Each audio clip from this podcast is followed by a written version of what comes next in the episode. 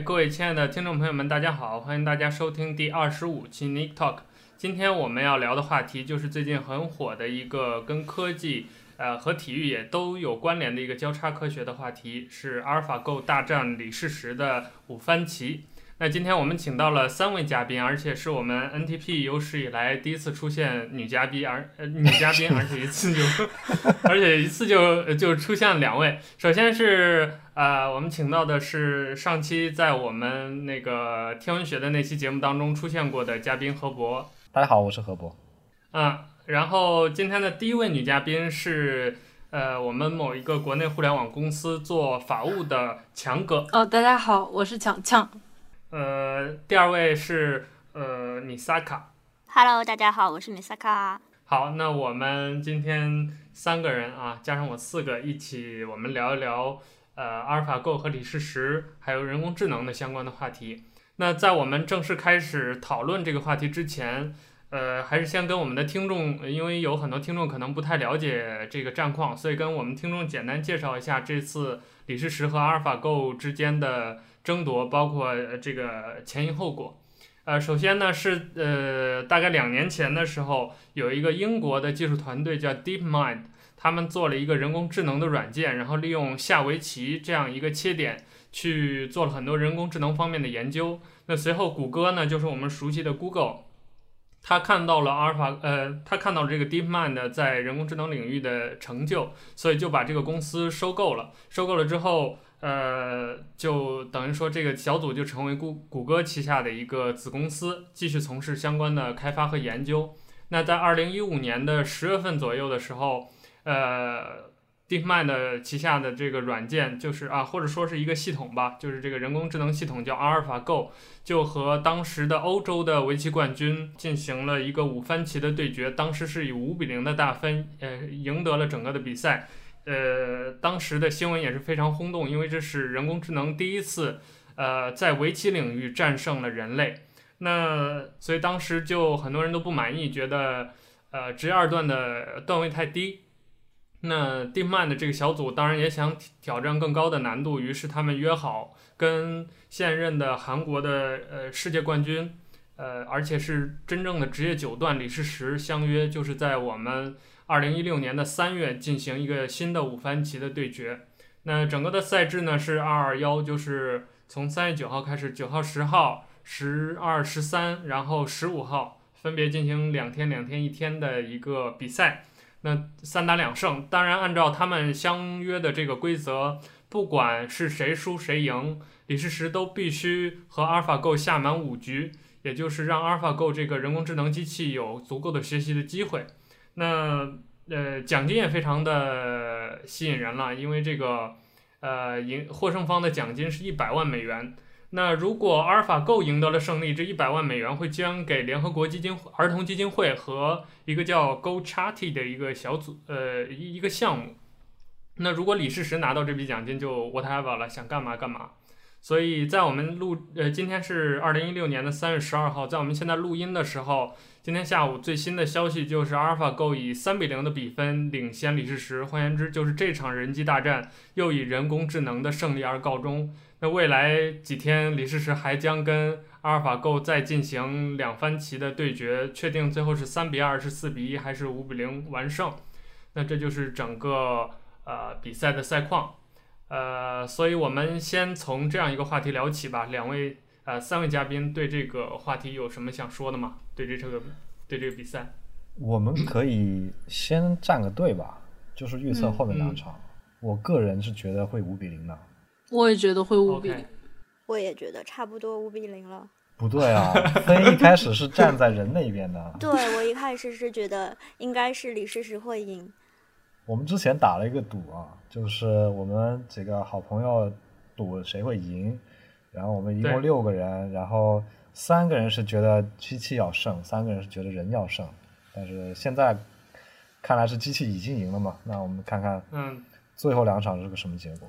嗯，所以我现在还还呃，我我再另类一下吧，我还是站在李世石这边，我觉得他多少会赢一局吧。呃，我赢一局是吧？对，我可以给大家提供一个数据啊，就是在比赛之前，美国人工智能学会叫做 Triple AI，他们就向那个学会里面的，呃，也不能叫他们的会员了，就是研究人工智能的一些科学家研究者发了一个问卷，然后大问他们认为是哪一方会赢，百分之七十的研究者都说应该会是阿尔法狗赢。哦，所以就是他们那个业内人对阿尔法狗的棋力是有判断的，是吧？嗯，他们可能是呃根据谷歌给出来的一些呃应该是什么数据吗？对，可能是数据这样的方面，然后自己做的判断。我觉得这样存在一个问题啊，就是那些研究人工智能的人，嗯、他可能并不知道李世石他是个什么水平，或者说他们其实并不了解围棋这个东西究竟有多深，他们可能就是单纯的觉得。呃，阿尔法狗这个东西非常厉害，然后他是读了人所有棋谱，然后来来挑战人，对。哦，我我就想说，其实，嗯、呃，对于说，就就刚刚说的是，呃，可能这些做调查的人对于围棋不够了解，对于可能技术上更加有信心，但是反过来的话，呃，实际上对于这个棋手来说，他对阿尔法狗的他可能的这种下棋的方式也不了解。我觉得这也是，嗯、就是，就是就在这个里面，我觉得为什么会一直输？我觉得很大原因可能是因为这个。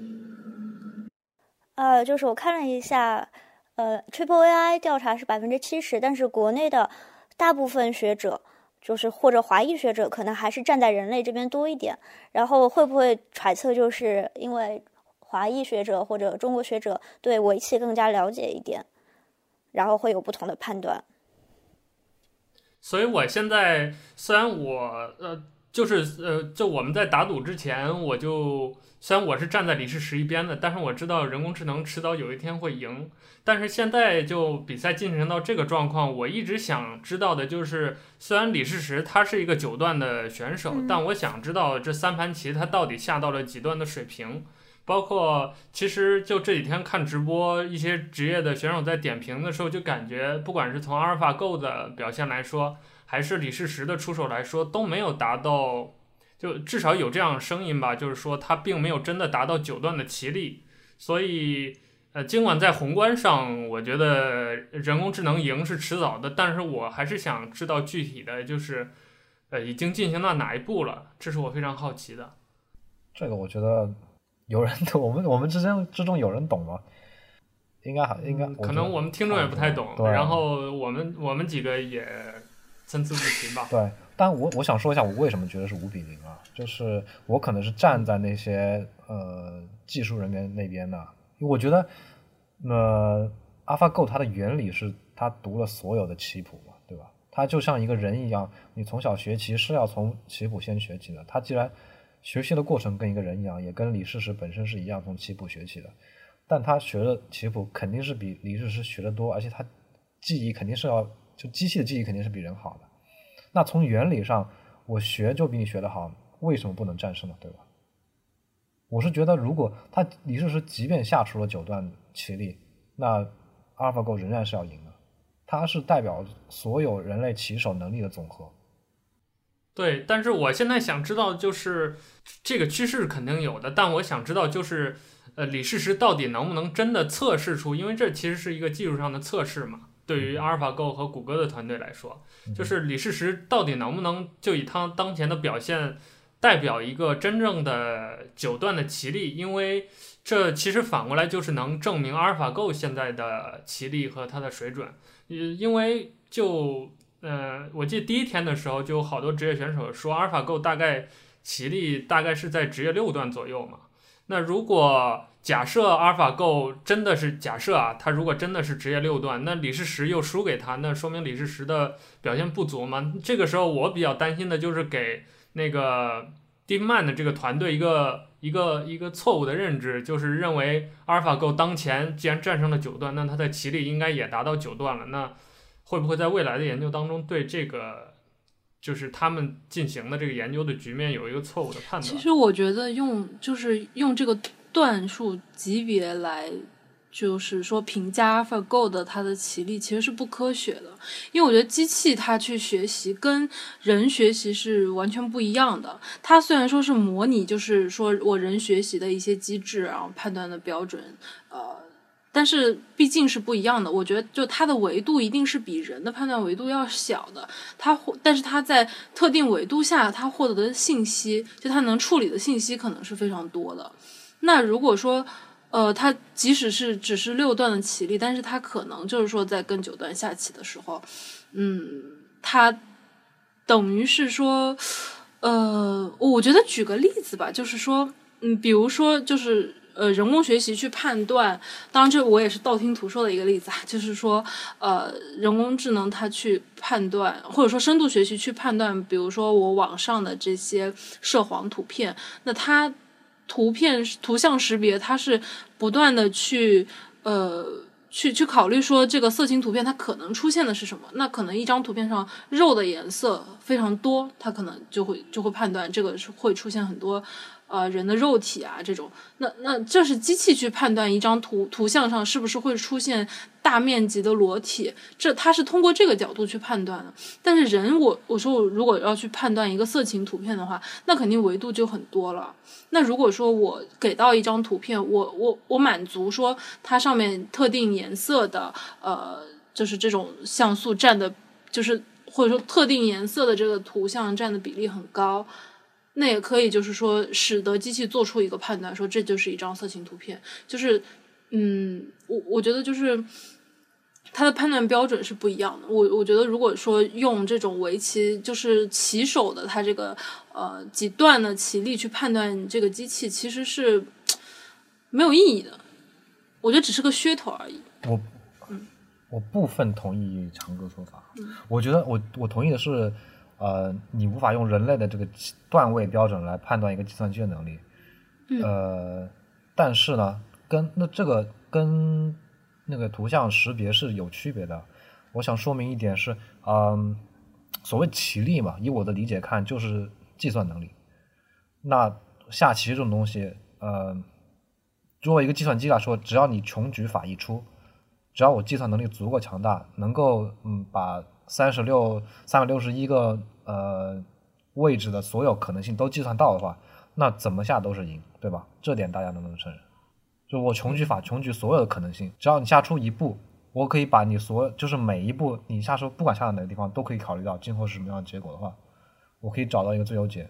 至少至少就不不就围棋来说，就国际象棋来说，之前深蓝下赢那个什么什么夫来着，俄罗斯的冠军。嗯。国际象棋来说？对，是是他是用穷举法下赢了，对吧？就棋这、嗯、就棋这种游呃游戏来说。凡是没有涉及到概率的东西，都是都是穷举法一出，呃，众人皆跪的局面。那对，如果是穷举法的这个这个，就假设它前提是穷举法的话，我同意。嗯，但但是围棋的不能用穷举法去做的。对，你不能用穷举法做的原因是因为我们计算能力不够。那阿尔法 Go 这个机器，我们分开来说，是说它算法，还是说它机器？如果我今天的阿尔法 Go 用的是多少个 CPU，我我给它翻十倍、翻一千倍，是不是它一旦做到穷举那天，不管你是谁，都已经下不赢了，对吧？嗯，对呀、啊。那我们不能，我所以我们不能，所以我们不能用一个段位来确定这台机器的能力，总顶多来确定多少个 CPU 它是等于多少段位的能力，对吧？应该怎么只能这么说？嗯，我我的理解。对，所以其实刚才我那个问题就是说。呃，如果往深一步说，就是呃，在这场比拼当中，我们应该用一个什么样的标准去，或者说用一个什么样的单位去衡量？就是因为未来这种像人工智能和人脑之间的比拼还会很多，所以如果我们站在一个局外或者站在围棋的角度，那当然应该就比如这次比比赛，当然应该用围棋的段位来来说话。但是如果我们从一个科学的角度，或者一个更客观的角度，就是怎么衡量，用一个什么样的单位去去衡量人工智能的水平和人脑的之间的这个水平，我觉得是是是挺重要的一件事儿。就是因为，就比如说科学研究很重要的就是一个一旦一个单位确定了，那就意味着确定了某一种维度或者某一个领域，那大家在这个维度内都要用同样的标准尺度，就是同样的单位来说话。这样，呃，量才能就是这个东西才能量化。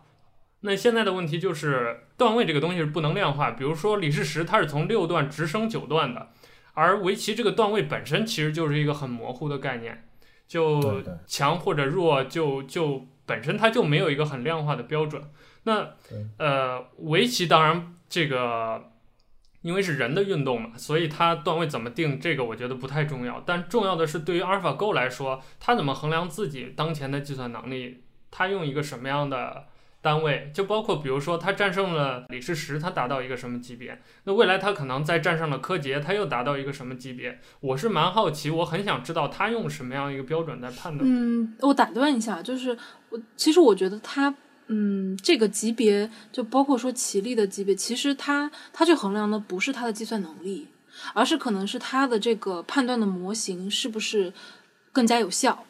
就我我觉得是反而是在这个就是人去去去建设它的判断机制的时候，就是这个层面上越呃对于这个围棋的对抗呃越有效，那那可能它的棋力就越高。但是如果说计算能力的话，我觉得可能就是固定在那里的。我我是这样这样理解的。这么说的话，其实就是、嗯、这么说，其实分两种，就是把软件跟硬件能力分开了，对吧？我、嗯、我首先需要一个好的算法，对，用这个算法来将我现在所能呃操纵的硬件计算能力发挥到最大的程度。嗯，这是两者一个相辅相成的结果。也就是说，怎么说呢？最低最低者来限制它的计算能力的下限，对吧？嗯，对，我觉得这是个基础，就是对。那如果我们做一个假设，呃，硬件的这个计算能力不去考虑，就是说它的硬件的计算能力是无限的，嗯嗯，那会是什么样的结果呢？我觉得那阿尔法狗的棋力取决于什么？那就取决于无限大，那就不需要任对无限大，那就不不需要任何。但其实它机器做出来肯定也是要，就是说考虑到这种效率的嘛。我觉得就真的是，嗯，对。但是如果我们假设的前提是无限大，那就就说白了就是它算什么都 就穷举就可以了。而且其实，对，对，就是穷举。其实，呃，我觉得这儿应该说一下这个阿尔法 Go 它是怎么做到现在这步的。其实它用的这个，呃，就是这个算法本质上和当年深蓝战胜那个呃国际象棋的冠军。就是它在大的思路上其实并没有变化的，也是用的穷举法。但是它它现在不是有一个叫蒙特卡罗的一个算法吗？它其实大的思路也就是，呃，棋盘上每走一步，然后它去演算，呃，它算出这个棋盘上呃无限的，就是所有存在的可能，然后它从这个无限可存在的可能当中选那步，呃，价值最大，就是最有可能呃下赢的那步，它去走。但是，就像刚才大家说的，他现在以人类的当前的计算能力，他不可能把棋盘上的那个，呃，就是围棋棋盘上的所有的呃格子的可能都去算出来。这个时候，呃，AlphaGo 他们就是 DeepMind 的这个团队用了两个东西嘛，一个叫策略，一个叫价值，就是对这个蒙特卡罗这个算卡罗这个算法的一个补充，就是它一方面会算。因为围棋它这个棋盘有一个特点，就是它并不是每一个格子都要去落子的，那它就会去呃呃通过自己的计算，把那些不需要落子的地方先排除掉，这样减少它的运算量。然后另一方面，它在能落子的地方再去进行深层次的推演，然后得出一个价值量的比对，最后进行落子，等于说它本质上还是在穷举。呃，只不过是它通过更先进的算法帮它避免了很多不必要的穷举，所以，嗯，其实其实这个技术的思路在本质上没有变化的。而且刚才呃那个何博有一点，我觉得说的是很正确的，就是凡是这类的棋类的游戏，呃，计算机想要打败人类，它最核心的一个玩法就是穷举。其实人类也是在在穷举嘛，只是说。我们大脑可能运算能力更强大或者更复杂，就比如在下围棋的时候，我们通过棋形啊，通过背一些那个呃棋谱啊，会会其实也是在帮我们电脑呃不是帮我们的大脑避免很多不必要的落子啊，或者是一些运算。那我们的棋力的高低其实也就是人脑呃大家相互之间呃对这个未来棋形的这个走势的一个计算嘛。对，所以所以我觉得，呃，就棋这个东西说说比较直白，就是计算能力，就是用最好的软件将硬件的计算能力发挥到最大。所以我觉得这个里面并没有太多好深层次讨论的问题。嗯，我有一个问题啊，呃，那这个 AlphaGo 的学习能力有没有上限？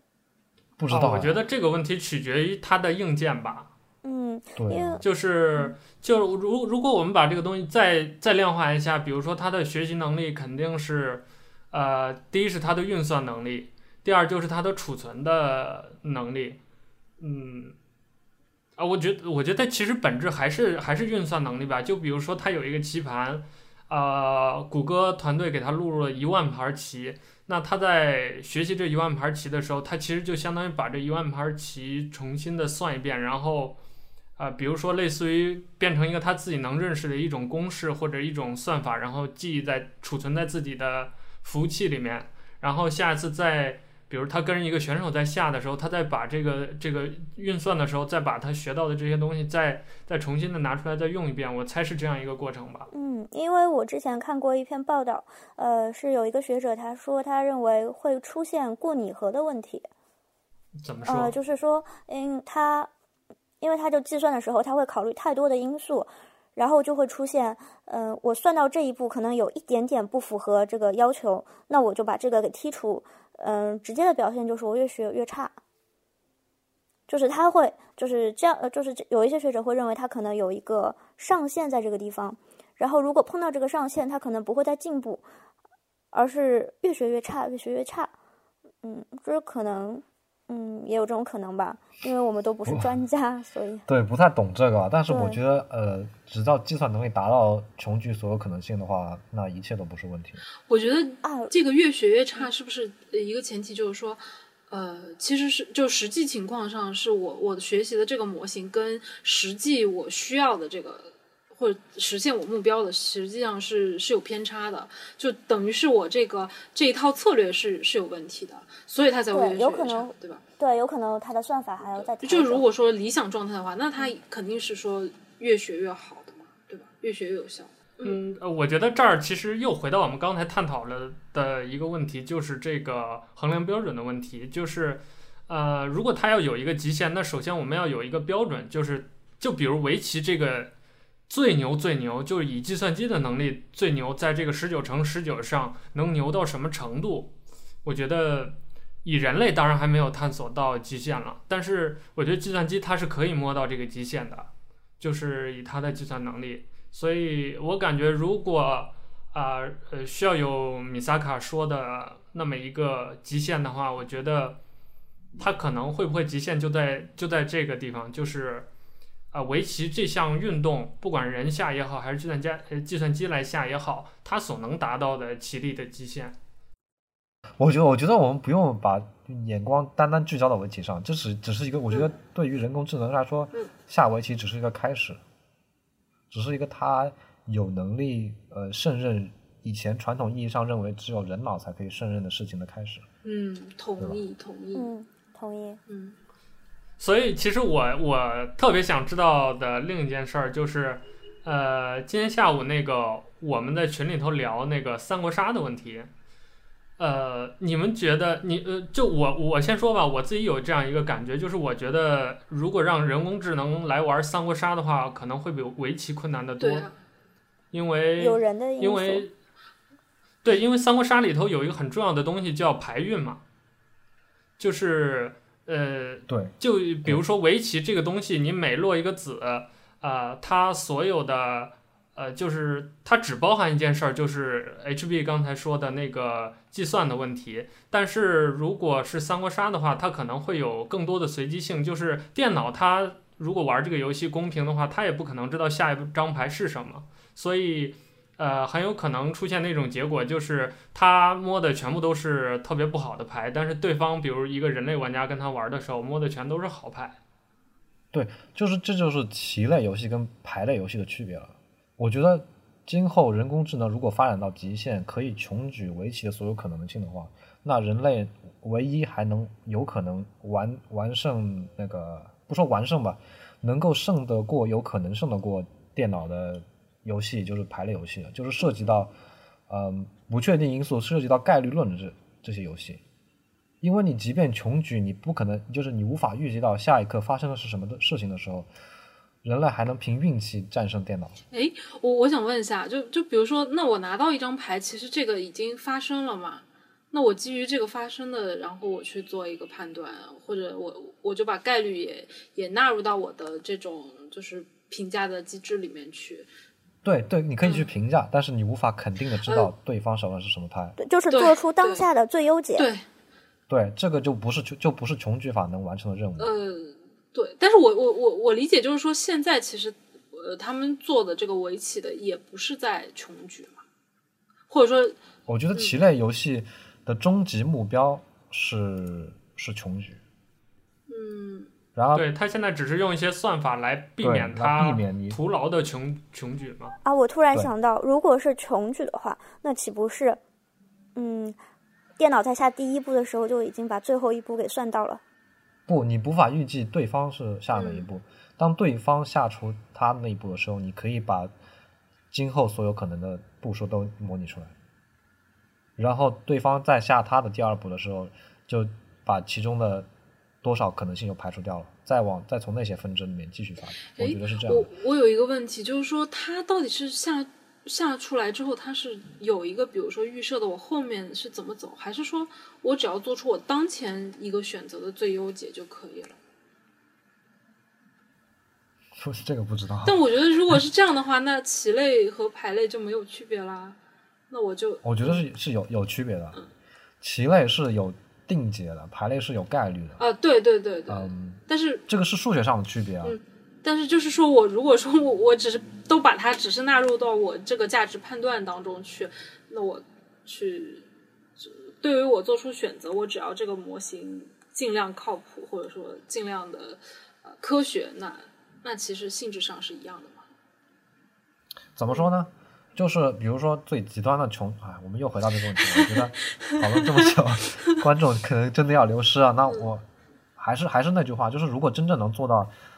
三百六十一个目数全部能够穷举进的话，也就是说，我下第一颗子的时候，那你今后的三百六十一的阶层这么多种可能，全部已经在他的呃视野之中了。那下出第二个子排排除掉一半，下到第三个子再排除掉一些，对吧？这样你做做到最后，你总是会朝着你想要推进的方向去走，这样你就肯定会赢，就是这样。因为像现在的。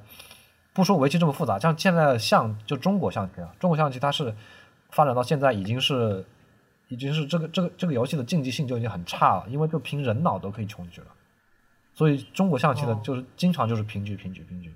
哎，这让我想起我我觉得呃这个围棋这个运动如果经过这种穷举，最后的结果跟五子棋是一样的。就是经过电脑五子棋，因为很简单嘛，嗯，就电脑现在的算法已经把它穷举了。穷举之后，就最后得出的结论就是，对，对谁先下谁必胜。对，然后只要按照那个规律下。所以我感觉围棋到最后有一天也是那样，比如两个阿尔法狗之间对，那最后的结果就是可能先先开始下第一步的那个人就要赢。我我我感觉就是这样。对，如果你不设置什么天幕规则啊，或者是中间加一些其他规则限制的话，我觉得总会有一个。特定的最优解的，这就是因为你一共就这么多可能嘛，你总会，比如说你你有可能有三三百六十一阶乘这么多种出出最终结局的可能性，总有一种结局它是分数最高的，就是获胜概率最大，那那我就朝那种结局上靠就行，对吧？那就是简单说，就是围棋还是不够复杂。嗯，我觉得这凡是棋类游戏，不管你设计什么样的规则，都是有一个规复杂度上限的。一旦电脑计算能力超过这个上限，那就这个游戏就没有竞技性。我我觉得是这样啊，就是棋类游戏都都是这样的一个规律，它有一定规则之下，比如说围棋三百六十一目，我最多出现可能的结局也就是那么一个确定数字那么多种。那我它总有一种结局是获胜几率最大的。那我如果能够穷举的话，我只要每一步都朝那个当前呃当前情况下。获胜概率最大的下法下，那做到最后就肯定是赢，就有一个肯定赢的一方。如果你没有限制这些天目，或者是加更多复杂的规则来约束，嗯，走棋行为的话。好，那我们这个关于阿尔法狗它在围棋上的，就是人工智能和围棋之间的话题，我们先聊到这儿。呃，今天请那个何博和强哥，我觉得很有意思，就是。呃，之前我们就是起意想做这期节目的时候，我还没有注意，因为当时我们就是想聊一下这个事儿嘛。但是后来我发现你们二位就正好代表了，呃，我们要探讨的今天话题的两个方向。就是一方面，我很好奇人工智能未来和我们的科学之间的关系；另一方面，就是人工智能和社会的关系。而你们两个的职业刚好，我觉得能回答这个问题。所以，呃，一会儿我和米萨卡会，呃，好好的跟你们两个，就就就这两个问题探讨一下。所以我先来问何博吧，就是，呃，就比如你是从事天文学工作的，那我们就从你当前的工作来判断，你能否预期一下？就比如人工智能。它的算法到了某一种境界之后，或者就以当前的人工智能的水平，你来做一个预想或者判断，你觉得它能代替你工作当中的某一部分吗？或者说能代替你工作的全部吗？如果能的话，它会怎么来做呢？或者如果不能，它的差距在哪？OK，这个问题有问题有点长啊，我慢慢说吧。就现在的嗯，或者说人工智能水平吧，呃。可以说能够在我们的工作中能够帮到很大一部分的忙了。就以现在的水平来说，我们呃工作中用到的那些算法，它名字并不叫人工智能啊，叫 pipeline。呃，怎么说？就像一个流程自动流程一样，你输进去什么东西，然后输出的就是你想要的结果。它至于中间的程序怎么走，都是人为设定好的，就像一个嗯自动流水生产线那样。嗯，比如说造汽车，你给它生产线入口端放入原料，出口端给你造出一台汽车，能够造能够做到这种程度，一切都是呃，当然这些东西只存在于确定好的固定的情，就是中间流程的固定的情况下。我们现在用到的是，呃，比如说一些观测，嗯，我给它的是什么时间，呃，观测什么东西多长时间，然后它出来的就是完全处理好、校准好，呃，可以直接。给人看懂的一些数据、一些图片或者数据，到目前这个程度，那我们一直在想，我我我我今天下午也跟几个同事聊天，将来会不会有这样的，呃，会不会有这样的工具，呃，输入初始条件直接生成科学论文？如果等于说就是这个机器自己在进行科学研究了？对，就是你给他提一个问题，他能够直接给你明确的答案，因为现在我们很多嗯。呃从事科研的，至少从事天文的很多人都是在做这样的 pipeline，就是东西变得越来越不需要，就人的参与度越来越少。从简单的呃控制控制仪器或者是控制呃数据处理的过程，到现在嗯、人最大的作用就是提供想法了。那关键的问题就是呃，今后人工智能能不能自己提出想法？那所以就是根据我的理解，就目前。呃，电脑或者说机器能代替人工做的，还是以这种呃推演呀、运算这些工作为主，对吧？我觉得就像呃流水流水生产线，人类规定好一个过程，一个一个路径，然后所有的东西都由机器自动执行。那所以其实我在想这个问题，呃，就是刚才问你这个问题的时候，我最先想到的一种情景就是，比如说你们在用一个大型的射电望远镜观察的时候。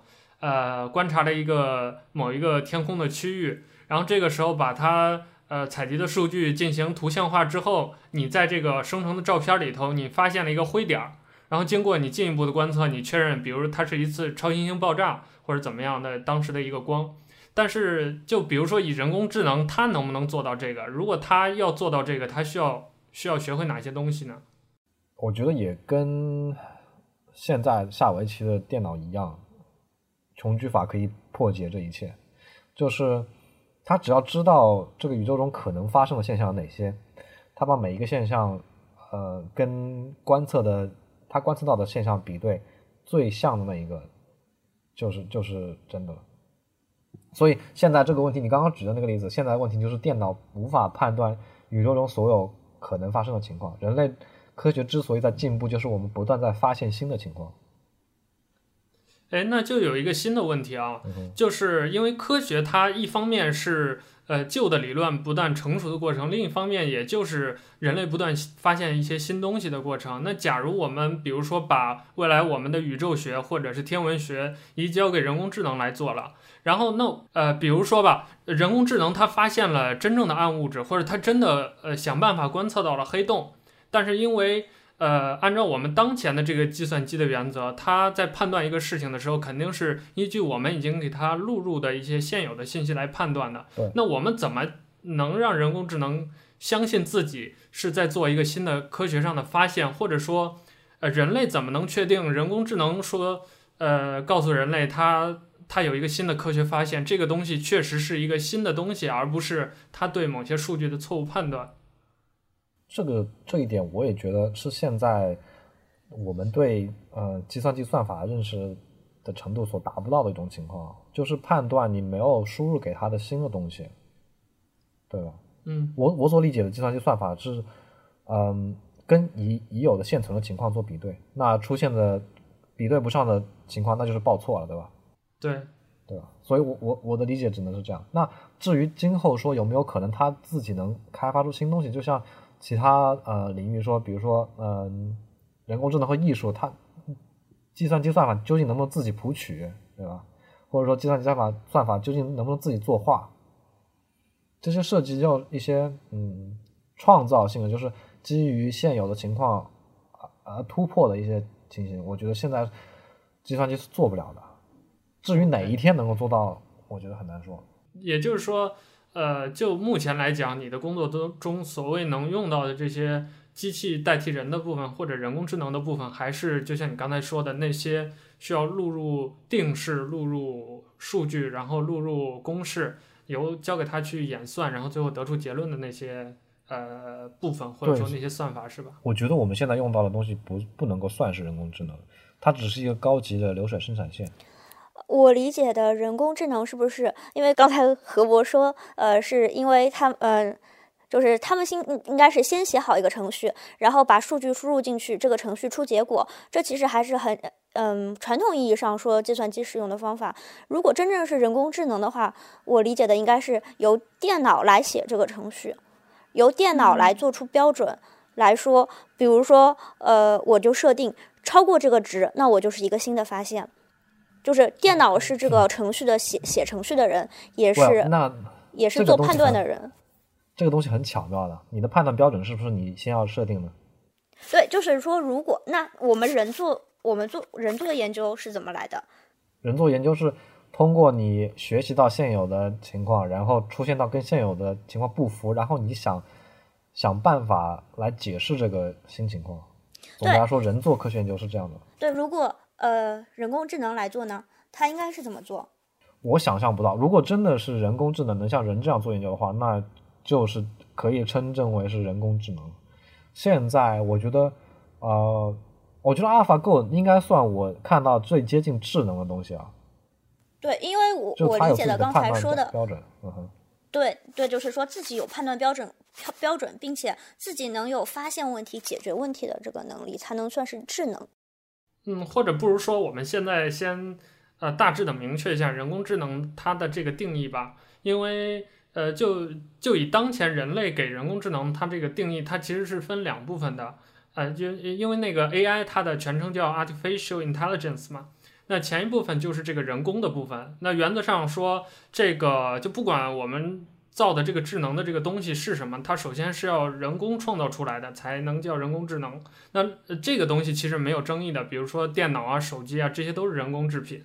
那呃，最重要的就是那个智能的这一部分，它当中就包含很多，比如说呃，就像我们现在用到的这个呃很多东西，其实就是在局部的使用人工智能，比如说它的运算呀，然后呃它的推演能力啊，其实。呃，更重要的是，比如 AlphaGo 这次用到的，它自它有一个自自自主的学习能力，就是当录数据不断的录入给它之后，它能，呃，不仅它能储存，而且它能消化产生新的东西，而且还有很重要的一个就是感知的能力。就比如说，呃，我们节目刚开始的时候，强哥说的那个，呃，识别色情图片，那其实就是感知。然后感知里头还包括，比如说，呃，现在很火的一个人工智能的领域，就是让电脑去感知人的情绪，呃，比如谷歌也在搞这方面研究嘛，就是给那个它的人工智能录入很多人不同表情的图片，然后让电脑去识别哪个是哭，哪个是笑。那还有比如说，呃，对声音的感知，就像刚才何博提到的，那怎么样的音乐是好听的音乐？呃，比如还有对语言的感知，比如苹果的 Siri 就是在在感知语言。那这一切完了之后，就是。我觉得刚才大家在讨论的一个很重要的问题，就是人工智能的自我感知，就是它能不能有这样一个意识，了解到自己。这其实也就是我们最近在讨论，就所谓天启啊，或者什么人工智能统治地球，从呃人工智能不能统治人类到能，中间很重要的那个过渡，就是人工智能它有没有自己的意识。它一旦有了，它肯定就会有自私，会有维护自己。权利或者让让自己这个种类生存下去的那种欲望，然后它就会有一系列的，比如人工智能统治地球这种事儿。所以，呃，我觉得现在就比如何博刚才说的那些东西，或者是米萨卡，或者是呃强哥说的那些东西，都是在局部的使用人工智能，只是没有把它很成体系的用起来。比如说，呃，其实就现在工业上的那种流水线，比如一个机器人。像那个富士康用的那种机器人，它就是把某一个手机的零件从这边拿到那边，或者是车床把一个钢板咔压一下，然后呃做成一个模具。其实那也是一种人工智能，因为它机器在自己通过自己的运算，然后做一些工作嘛。只是说，呃，这个级别比较低，或者它用到的东西比较简单。嗯，我觉得我们讨论的时候，呃，明确一下这个定义，这样让我们的听众也对人工智能大概有一个了解。哎，OK，我们可以继续讨论。你们觉得就是从，嗯、呃，重复给重复给他输入的那些情况，到他自己产生新的价值判断，这个这个这一步是算是算质变吗？还是我觉得是，还是因为他计算能力不断增强，就是一定会出现的一种结果。我觉得首先他要判断的东西是、嗯、是自我的认知吧，然后不断的给他信息，然后他才会产生自我认知。就是我我觉得还是一个。我们我们假设以、嗯、我们假设以音乐来来举例子啊，嗯、我现在比如说听十万首歌，假设是一个人吧，嗯、从小听从小到现在为止听了十万首歌，然后他会被其他人告诉教育说哪些歌是好的，哪些歌是不好的。那从这个标价值判断来说。他听到新的歌的时候，会不会在脑中去跟他已有的这些数据库来比对，跟好的那些呃歌比较像的歌，他会认为是好的。嗯、我觉得人就人来说，现在的判断是这样，是一个机理，对吗？对，你觉得？对，同意。对，但是从另一个角度，就是比如我们呃假设吧，比如我今年二十岁，嗯、我从我出生到二十岁之前从来没有听过一首音乐，然后这个时候你给他。弹了一首肖邦，然后又放了一段儿，呃，瞎胡写的一个什么音乐，呃，你们觉得这个人他会有这个能力去判断肖邦这首好还是瞎胡写的那段好吗？我觉得没有，但是我觉得有哎，为什么？因为呃，之前也有科学家就是试图从科学的角度去解释音乐，什么样的音乐好听。或者什么样的音乐不好听，有一个很重要的就是，比如音乐的律动，它是要符合我们人心跳的节奏的。凡是符合这样规律的音乐，你就容易跟着它的节奏去去摆动。或者说音音符它之间那个不同的音色或者是不同的音调做的这种结合，会不会让让让你从单纯的从情感上感觉舒服，或者是呃就有所谓的悦耳？我觉得这个是不需要任何。之前的音乐的那个专业的训练，或者说就像刚才何博说的，有之前人教，或者有所谓的这种定义去定义它。我觉得恰恰我觉得人有天然的就就就可以的。那那如果是这样的话，那你刚好就恰恰呃证明了，其实电脑是可以判断的，因为是有标准的。呃，我我恰恰认为容我解 容我解释。好，抱歉，容容我解释一下啊。我觉得刚刚呃尼克说的那些。呃，所谓的悦耳，或者是符合人的心跳，嗯、或者呃说符合你某种特定的规律，人会觉得，人在没有接受鲜艳的判断之前，就会觉得它好听，是因为它恰好符合了人的某些生理构造，对，或者是精神上的构造，嗯、这些就是鲜艳的标准。对对对，我们人的心跳频率是怎么样的，或者说我们人的耳膜，或者是大脑听觉神经，它接受到什么样的信号，是它觉得会它会让大脑产生多巴胺这种让人感觉兴奋的物质。这个东西是已经写好的规律。对对对。一旦有有符合这个规律的输入之后，那它铁定就会产生这个输出的结果。那么还是有一个鲜艳的价价值判断，并不是不是说我们人后人教，而不是说其他人教给他的，而是他身体构造所决定的。那对于一个计算机来说，它没有这些。嗯，我们不给它输入鲜艳的这些构造上的需求，也不给它价值判断，说哪些是好，哪些是不好，它自己我觉得是不能够产生哪些好，哪些不好的判断。嗯，同意。对，我觉得这个是肯定的，因为就比如指望阿尔法狗，它现在一下子有了真正的所谓的智能或者是意识，这个肯定是不可能的嘛。它可能需要未来几十年、上百年甚至上千年，人类不断的去完善它。嗯，其实这个过程，我觉得就是何博刚才说的，去去教给他所谓的标准呢、或者是怎么样的一个过程。但我觉得现在，我觉得整个人类都没有一个人能明白，就是怎么能让人工智能真的像刚才何博说有那么一个节点，就从量变到质变那个过程，那个点到底在哪里？我觉得人类现在还不知道。我觉得这个是一个嗯渐进的，就像我刚刚说的那样，一个人听了十万首歌，他听的歌足够多。被教育的足够多，告诉他好的歌是哪些，差的歌是哪些，这样的教育足够多的话，他可以自己逐渐的产生他的判断能力。他并不是像从零跳到一这种，呃，质变的过程，我觉得就是单纯的量变。啊，我有一个问题，我觉得，呃，说人工智能真的能判断一首歌好不好，首先要知道，呃，要说，嗯、呃，就是。这个电脑它知不知道自己是在听歌？阿尔法狗是不是知道自己在下围棋？这才是质变的那个点。嗯，嗯，我觉得不需要这一点。为什么？我还是就人来说吧。嗯。人耳边出现了音乐，听觉神经接收到了音乐，接收到了声音，嗯，那你不需要告诉他这个是音乐还是噪音，他自然会有一个判断，这个是呃悦耳还是不悦耳，对吧？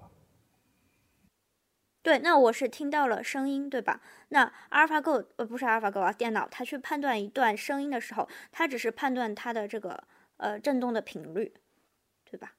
嗯哼，嗯哼，就是人人人人听到声音是由于生理构造所决定的，电脑能够呃接收到声音也是由于它的硬件设备所决定的，这一点是我觉得是相通的。至于它能不能判断好坏，我觉得就完全取决于呃它输入的。鲜艳判断够不够多？就像一个人如果从来没有教他呃任何好坏判断标准的话，嗯、他是无法判断好坏的。我是持这个观点的。就是就是，我觉得刚刚说的这个问题，其实还是回到刚刚，就是我们说是不是有一个鲜艳的标准啊？就是我我认知到我在听音乐，或者我认知到我在下围棋，这等于是另外一个层面的了。我知道我是在做 A，不是在做 B，这是另外另外一个层面的判断啊。那。为什么人能够做到这个？是因为人本身对自己的行为有判断，是这么一套系统。它跟我在做真正做事的时候，那就是两个判断。对，嗯、这个这个，我觉得你要涉及到认识到自己在干什么事，嗯、那首先那个判一个前提就是认识到你自己了，有这个嗯自我认识，你才会认识到自己在、嗯。我觉得不一定啊，就是这是另外一个，嗯、这是另外一个维度。我我觉得不一定，就是说，嗯，刚刚刚刚。就是说的这个话题，我就想到说，嗯、呃，我们为什么就是或者说人类为什么就是需要把机器训练成那个样子？就是人工智能，我一定要是要产生就刚刚说的这种质变嘛？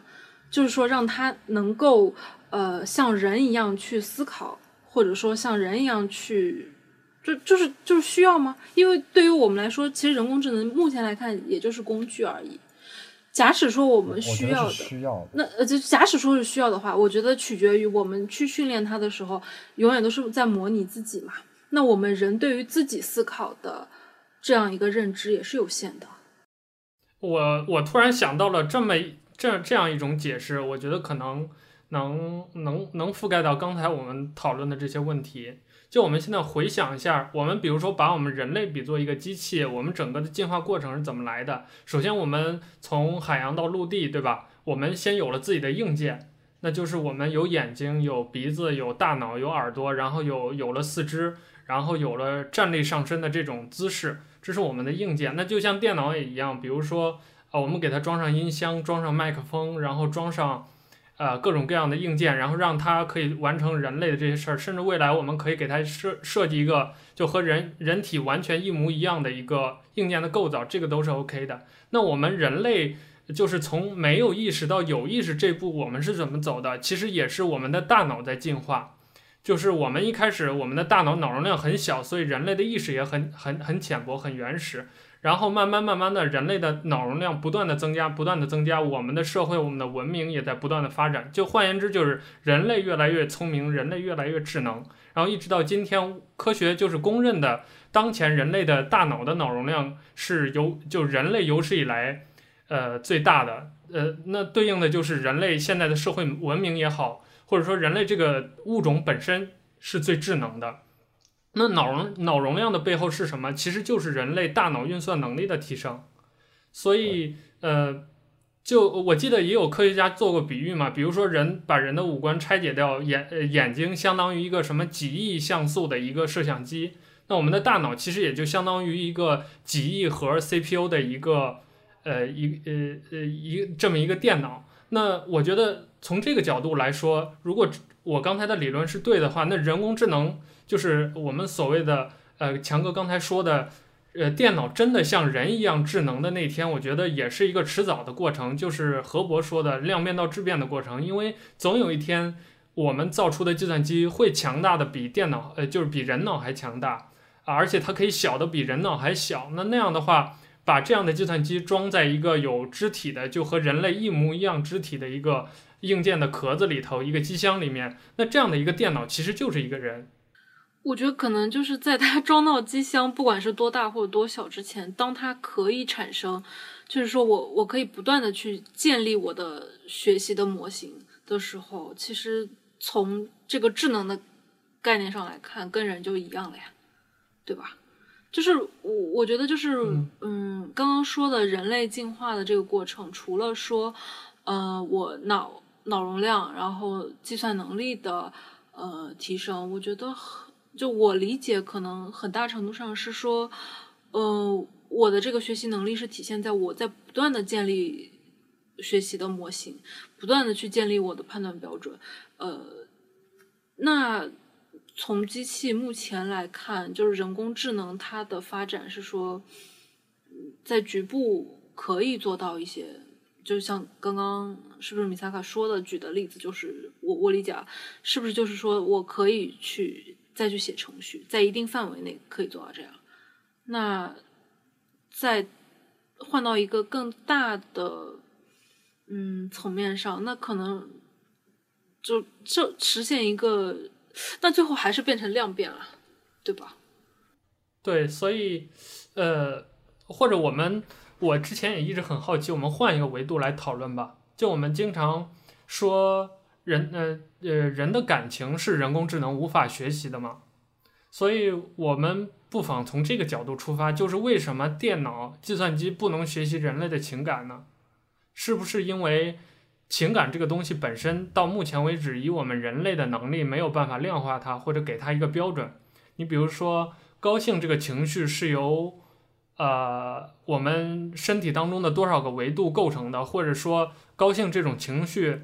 到底是怎么形成的？那反过来是不是因为以计算机的，呃，这个特点就是说，呃，不怕你就是这个计算机完成不了，它怕的就是说你无法清晰的描述一个计算机的问，呃，就是无法清晰的把你的问题告诉计算机。你只要能以计算机的语言告诉这个计算机，它就能够理解你，然后总会有一天用自己的运算能力或者是进化呀之类的东西去去去解决这个问题。那，反过来就是说，呃，人工智能它不能学习情感，是不是因为我们人类现在还没有办法，就我们自己还搞不懂情感到底是什么东西呢？我觉得，我觉得是是这么说是对的。我觉得情感怎么说？以我的理解来说，情感是，嗯，出于生物趋利避害的本能啊产生出了一个副产品。怎么说？就是我们高兴是因为脑。大脑中产生了某种让我们身体感到愉悦的物质，对吧？嗯，这个比如说一件高兴的事，你捡到钱，这个事情对于我们本身并没有任何作用，而是你脑中一系列建立，就是呃让你产生呃这种让你高兴的物质的一些一些连接，导致了这个这个最终的反应。那作为计算机来说，它不需要嗯不需要去建立这样一种副产品，嗯，他不需要呃。让让让他感觉到愉悦。如果你要强行模拟的话，我们可以给他制定一套标准，什么样的什么样的事情发生，那我们可以定义为他处在的状态是愉悦的。所以，这个人工智能能或者不能，我觉得这个问题的本质就是我们人类能不能给很具象的一个数学模型，或者说很详细的把这个东西解释给计算机听。然后让它做出重复的动作。如果我们人类做到了，那我觉得计算机迟早有一天会做到的。我觉得参数够多就可以。我我总的观点就是说.人工智能跟人的差距并不是一和零的差距，而是总说白了就是计算能力的差距。那计算能力够足够强大的话，那这些所有人脑能处理的信息，它都能够处处理，包括情绪啊，或者说是。嗯，模糊判断啊，所有这些都是只只存在于计算能力的差别而已。我不相信说人从呃动物进化到人的那一瞬间是有一个神一样的角色给人注入了灵魂的，我不相信这一点。就像刚刚尼克说的，完全是因为脑容量的变化、计算能力的变化带来了所有这些嗯看似质变的东西。OK，那我这儿就特别想知道你们的答案，就是我专门准备了这个问题，就是你们作为人，第一次认识到自己是一个人，然后问自己我是谁，我在哪儿的时候，就或者说你第一次发现自己有意识的时候，是那一刻，你们还记得吗？我不记得了，我不记得了，但是我我能我能呃回忆到我最早的记忆是什么时候，至于具体的哪个时间点，我突然突然。觉悟到了我自己是个人，这个没有这么一个呃这个 turning point 啊，我有啊。嗯，那哎，那正好我们仨可以说一下，聊聊看你的。呃，我第一次意识到我是个人，是我意识到我自己会死。那是在什么时候？还记得吗？呃，幼儿园的时候，呃，我站在三楼，然后我就往下看，然后我就想，我想跳下去，但是我突然想到啊，我会死，然后就在那一刻，我觉得，我就第一次想到。啊，我真的可能会死掉，然后觉得好悲伤啊！我是一个人，我终究终究会死。我记得非常清楚那一刻。然后我，哎、但是那个，对，我在回想的时候，我就觉得那一刻我意识到我是一个人。但是那一刻之前，你已经有我这个概念了，对吗？对，但是我不会觉得，觉得有我这个概念才是一个最根本的。但我但我不会意识到，就是我是一个人，就是我知道我是我，但是我是谁？我是什么？我不知道，我理解和我的意思。我觉得人这个人这个定义是附加的，嗯，这样至少，但是我这个概念是一个很关键的点。你什么时候意识到了我，这个才是真正的，嗯。哦，我我我说一下我吧，嗯，我印象非常深，就是大概在我三岁左右吧，那个时候我在西安，然后我那天应该是睡了一个午觉，我睁开眼。我清晰的记得，我当时躺在床上，然后我醒来之后一睁眼我就说，呃不，我当时那个念头就是，哎，我是谁？然后我就我还记得我当时侧过来身，然后我想找答案，我就看到我旁边的那个窗户，嗯、然后就中午的那个阳光，这个时候我爸就进来端了一碗饭给我，然后这应该就是我第一次，就我印象很深的就是我第一次问我自己我是谁这个问题，而且。很重要的一点就是，在此之前，我记忆当中是没有任何东西的。最，我觉得这就是最早记忆的一个一个点。有了最早的记忆，这才才真正认识到我。因为记忆是从一个第三者的角度来看你自己，对吧？对对。那有了有了最早的记忆，才是真正产生了我这个概念。因为你可以跳出自己的视角，而从另外一个角度来看自己，那说明你意识到自己的存在了。对，而且当时有一个附加产品，就是我当时很。清楚的记得，我当时是有情绪的。我问了我自己，我是谁？然后我为什么要在这儿躺着？之后，就我整个情绪就非常的不好，然后我我我去转身去看那个窗户，我就因为没有答案嘛，然后这个时候我爸就给我端了一碗饭，然后我就拿着那个饭吃，我还记得那天的饭特别多，但是我又不知道什么原因，我就没有说这个饭很多，然后我就把它一口一口吃掉了，呃，我的记忆就就那段记忆就到这儿，然后整个那一下午就非人非常的不好。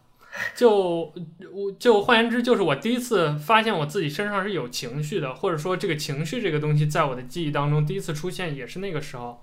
所以这个节点我觉得是蛮有意思的。这叫什么？今天有这个话题我，我我尼克之觉醒啊。对。好吧，那我们接下来畅想一下未来吧。就呃，我先还还是我们先站一下队吧。就未来有一天。人工智能会不会取代人类来统治这个地球？认为人工智能会统治人类的有没有？我觉得应该说人工智能可可以统治，但是不会。就我我们现在来呃发挥想象力嘛，就无责任畅想，就觉得会不或或者说我们的答呃我们的问题就是会不会觉得会的。这是一个能力上的判断，还是说是一个就是可能性上的可能性上的判断？对，预预见未来，呃、我我不会。预见未来，我倾向于会，但是我觉得那个时候人类的与人工智能关系不是统治与被统治。嗯，那那那应该是可以延伸的吗？我觉得是两可以，人工智能已经进化到它是作为一种物种的存在了。嗯。而这两种物种之间是没有统治与被统治的关系的，或者说产生不产生统治与被统治关系就另说了，是吧？对，我觉得那时候的社会关系并不是统治与被统治的关系。嗯嗯。那你们呢？你们都觉得是？我我们先听一下米萨卡怎么说吧。啊，你觉得呢？我畅想的未来是人类的意识可以上传到计算机，然后脱离肉体永生。你的意思是两者变变成了一体？对，就是会成为越来越相近的存在。那所以你觉得人类是最后的结果是肉身消灭，精神对对，OK。啊啊，我我的呃，我先说啊，我之前在刚才米萨卡说他的答案之前，我觉得可能人类不会允许人工智能有那么一天的，因为我觉得两个智能生物是不会相容的。但是有了米萨卡那个答案，我又觉得有可能。其实包括现在人类不是一直在研究什么长生药啊，或者是做类似的这种。呃，怎么保存人类的意识的研究，我觉得有一天会是那样的。就我们真的就灵魂永远不死了，存在某个小盒子里，然后成为云的一部分。哎，好吓人啊！那那所以地地球还在？这儿这儿我又这儿我又想到一个问题啊，就是因为这个问题是一直被讨论着的，而且跟呃何博的那个工作还算是有那么一点点关系吧。就是因为那个研究宇宙学的其中有一个领域就是研究外星人嘛，然后当时就有人说，如果外星人来到地球，是会和人怎样一个关系？那有一部分这个社会学家和科学家就认为，就是说智能生物不会允许另外一个物种的智能生物和它一起共享一个星球，就换言之，就是人类无法和外星外星人很和平、很友好的。生活在这个世界上，要么你干掉他，要么他干掉你。我想知道何博，你怎么看这个观点？我觉得取决于这两种物种它有没有资源上的、嗯、生存上的矛盾。嗯、比如说，呃，如果一者的生存要占用另一者的资源的话，我觉得会是一者干掉另外一者的关系。那我为什么觉得人和人工智能能够和谐存存在？是因为他们两者生存的基础是不一样的。嗯，我们人的生存并不需要占用人工智能任何的资源，人工智能生存也不需要占用人的任何资源。那如果比如说啊，人工智能未来进化到某一天，它真的有了肉体，它比如说它有了，因为这个是可以预见的，比如说人造人的这种东西。嗯就现在人类不是已经能局部的造一些器官了吗？那既然能造器官，未来就可以造整个的躯干。那人工智能会不会把自己放在这个躯干里头，然后它补充能量也要吃也要喝，或者它有一个什么样的机制？啊，比如说它需要电，它需要光，啊，它需要，它们也有了自己的货币体系，然后也需要生存的空间，然后，那这个时候是不是它们就和人类产生冲突？我觉得现在就有，不必须的。我觉得这些是不必须的。吃喝这些东西是人类受制于一套很古老的生物体系而不得不去做的事情。强烈同意何不？如果将来真的有一天，嗯，能够造出人工智能能造出自己的肉体了，它完全不需要拥有这些，嗯，这这些短板，我们所谓的缺陷，我们对我们所谓的这些短板，它完全可以拥有取之不尽、用之不绝的能源。嗯，但是我觉得至少说能源上，那我需要电吧，或者说我需要现在我去计算的这些载体吧，那这些资源其实现在是掌握在人类的手里的嘛。那如果说他要去争取到，就是他的智能已经发展到他能认识到这个问题的存在，而且他知道自己的发展是需要这些资源的，那就产生冲突了。那他就会要把这个控制权争夺到自己的手上啊。我们的我们的宇宙中的资源是是可以认为它是取之不尽、用之不绝的，用之不竭的。嗯、因为，嗯，我相信人工智能能够给自己造肉体的那一天，嗯、绝对不会再存在于存在能源问题了。OK。就是说，已经跨入下一个阶段了。嗯，对对对，我觉得我们现在面对能源问题，只是因为科技不足够支撑人类的消耗。嗯，那其实就是要看哪一个危机先到来，到底是能源的危机先到了，就是或者说这个问题先解决，还是说人工智能的这个这个突呃质变先发生？怎么说呢？我觉得呃，人工智能的。所消耗的资源并不像人类一样，说人口越多，消耗资源跟它成正比。嗯。那人工智能，比如说我给我把自己的意识，呃，存在到一个不需要消耗能源的介质中，会有不需要消耗能源的介质吗？它它的生存，它的生存并不，它的生存并不需要说我一定要，嗯，来消耗能源。我觉得是这一点是本质的区别。你们觉得吗？其实我我我我想到的是另外一个，就是或者说换一个角度，那又产生一个伦理的问题，就是当人工智能，比如说真的到达了呃我们理想中的智能的那个状态，那人类因为受制于自己的肉体，其实和人工智能相比就很渺小了。那可能在人工智能的眼里，我们呃我们人类就相当于现在的猫猫狗狗。在我们人类眼中的那个地位或者是价值，那那个时候会不会就由于这种硬件上的或者客观上的两个生物，呃的这种能力的呃很大的这种差距，让人类很自然的堕落成为人工智能，就是或者说被人工智能奴役的这种对象呢？我觉得这个是有可能的吧。我觉得可能是一个很高级的奴役形式。奴役这种需求仍然是产生，仍然是。根植于资源不够这种现实状况。怎么说？如果说的啊、呃、土一点，像嗯马克思笔下那种共产主义社会是不存在奴役的，对吧？嗯、如果我们真的有取之不尽、用之不绝的能源，没有天然需要奴役另外一种种族或者是奴奴役另外一种生物的需求。哎，不是，那比如是这样，比如我们现在养狗，嗯、那可能。犬科动物它的呃历史肯定是比人类更悠久的，嗯、但是当就比如说人还是在猿的时候，可能猿猴和犬之间是没有什么直接关系的，大家各过各的，嗯、对吧？嗯、他们在这个社会的地位上是其实是平级的，嗯、但是随着猿不断的进化，有了智能，变成了人，那犬类由于它没有这种智能，或者说它的能力它没有人类强大。呃，包括整个自然界也没有人类强大，那慢慢的犬类就变成人类的宠物了，而且随着人类的驯化也好，奴役也好，整个犬类的形象，他们的体质，等于说他们从肉体到到到社会地位上都改变了。那我的意思就是说，那随着人工智能强大到那天，嗯，会不会人人人类也也就相当于犬类至于猿人的那种状态呢？我觉得人之所以要驯化动物、驯化植物植物。是因为我们还是当时的情况下，我们还是面临着生存的压力的。我们自身的能力不足以解决我们面现在所啊不当时所面临的困境，所以我们才要驯化其他的物种来帮助我们走出这个困境。这才是驯化或者是奴役其他生物的最根本的动力。如果说我们没有驯化狗的传统，那对现在来说，我们还有没有必要来驯化狗呢？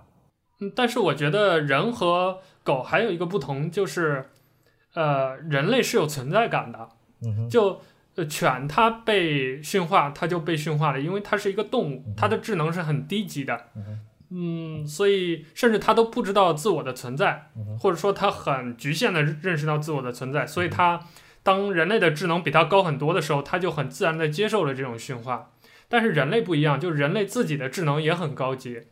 那当人工智能它在智能上和人类一样高，或者甚至比人类更高，但是人工智能它又不受所谓体型的这种限制，它可以是一辆坦克，也可以是一个火柴盒。当它有这样自由度的时候，形态上自由度的时候，那我觉得，呃，呃，它演进当中肯定会有某一些点或者某一个阶段是要和人类冲突的，因为就像比如说我们两个人，我们也不可能完全一致，再好的朋友也会有矛盾。那我觉得这种人类和人工智能之间的这种冲突，我觉得是会在某个阶段或者某个点上是会有的。那一旦这种冲突起来了，我觉得就有可能是。人类想要证明自己，那人工智能也想证明自己的那那那那样一个呃意识形态上的冲突，那我觉得就是可能是人类或者人工智能相互之间战争的开始。我觉得不会有这一天，我觉得不会有这一天。人人工智能真的需要去模拟一个真正的生物的智能或者意识吗？我觉得是不需要的。就像我们人，或者是说。呃，地球现存的物种之间，它存在矛盾的根源，或者存在奴役或者与被奴役关系的根源，都是因为我们受制于地球环境或者是自身的身体构造而产生的一一系列结果。当真的一个物种它出生就已经呃面临着一种完全没有生存压力的境境遇的话，它不会有任何的动力给它产生这种想要跟其其他物种产生冲突冲突或者是。啊、有这种奴役与被奴役意识的，我能我能想象的一个物种，如果它一出生或者是诞生之初就是面临没有面临生存压力的话，它不会有，嗯，我们所现在能够看到的人类或或者是基于电地球现存现存生物的这种社会环境的，所以这就是我为什么我为什么觉得人类和人工智能是他们的关系不是。将今后的关系也不会等同于人类与地球上任何一种生物之间的关系。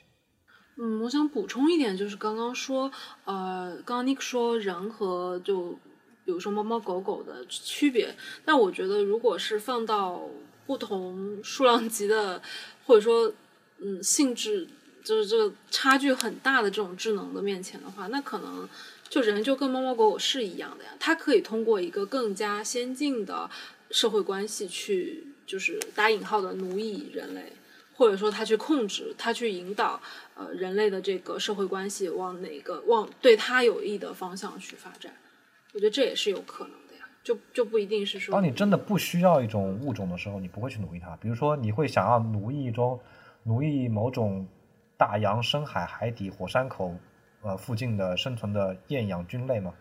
所以实际上是他要帮你去。呃，你奴役它是因为把它当做工具嘛？它能够实现你想要的东西，对吧？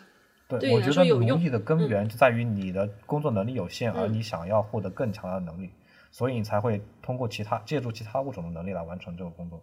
那如果人工智能一开始就不面临生存压力，它不会有这个想要借助其他物种来完成工作的意识的。所以我觉得大多数那种科幻小说，像《终结者》这种科幻电影。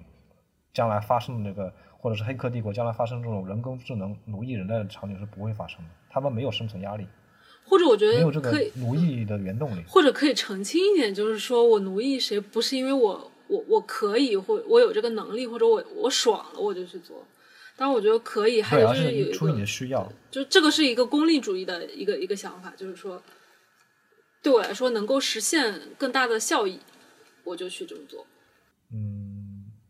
我觉得应该是说，迫于生存压力而不得不这么做才会这么做。嗯、呃，我们刚才聊的这个话题其实是相当长远的。那我们就近说的话，呃，比如现在人工智能它所能做的事情，或者是它所研究的这种领域，都是基于我们现在的，呃，就比如何博他刚才说的那些工作，都是基于现在的，比如演算呀，或者是局部的取代一些人类。呃，就是人类的这种工种。那我想，请各位就是能不能预测一下，未来随着人工智能一步一步的发展，它还可能取代哪些工作呢？替人做什么呢？就你们能想到的，或者你们希望的。嗯，反正不要来取代我的工作就好了。哎，那我我所以我想问的就是，因为社会学，就比如法律啊，或者是呃政治呀，或者是哲学啊，这个工作是就是凡是这种人文学科，它相对于那种理科、工科，它呃衡量的标准就会复杂很多。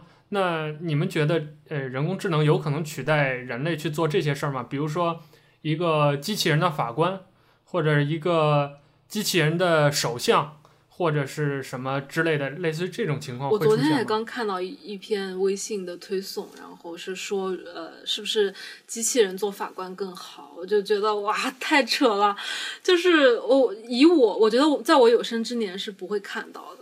就是，嗯，我觉得，要不就举一下我工作的这个例子，就是说法律这个职业可能，嗯，很大的一部分是研究法律适用。那假使说法官，以法官为一个例子吧，那他要去判一个，呃，去判断一个行为的性质，然后去给他相应的这个法律上规定的，嗯，这么一个惩罚。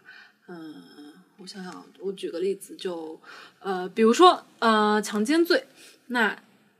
呃，我觉得这里面就是说，法律适用里面存在的最大的、最难的地方，就是或者说人类的判断的最大的空间，就存在于说这个语言，语言的呃，就是呃，因为语言的这个偏差，那么我们对于不同概念的理解是是呃是不同的。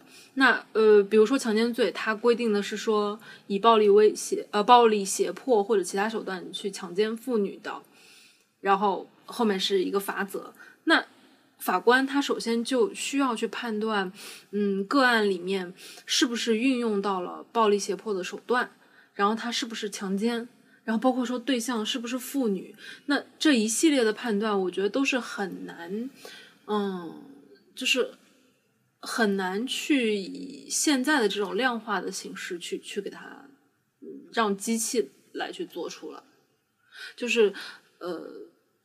嗯，应该怎么说呢？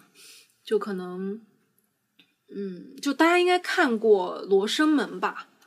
就是就这部电影，嗯、然后呃呃，也是一部小说啦。然后我觉得这里面其实他讲讲到的一个问题就是，呃，我们需我们在法庭上构建的事实是什么？就我们去做这个事实判断，但事实是什么？就我们不可能去还原真相，我们。做法律判断的时候，永远都是要去再去构建一个法律上的事实。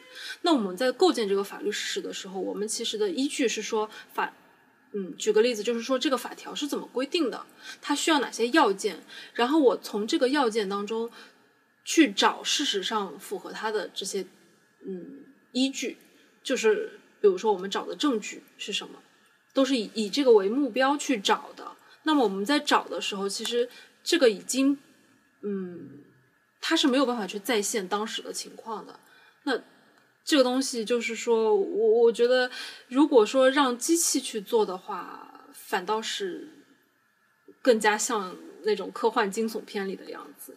就是我觉得是是会变得。我想我想打断一下，嗯、我想问一下强哥，嗯嗯、就是呃，我们之所以不能量化，是受受制于我们社会条件所限制。那我想问。如果一个凡事都可以量化的社会，是一个法律上更完美的社会吗？凡事都能量化的社会，我我觉得对，没有办法量化，在做在，因为法律是语言来写的嘛。嗯嗯，假设我们在全球的每一个角落都有摄像机可以拍摄，嗯，然后我们的法律条文是巨细靡遗，做任何事情，就是人类的任何一个动作，它都已经规定到合法或者非法。那这样的社会。我只需要需要一台机器去对比现成的法律条文，就可以判断一个一个人是否有罪。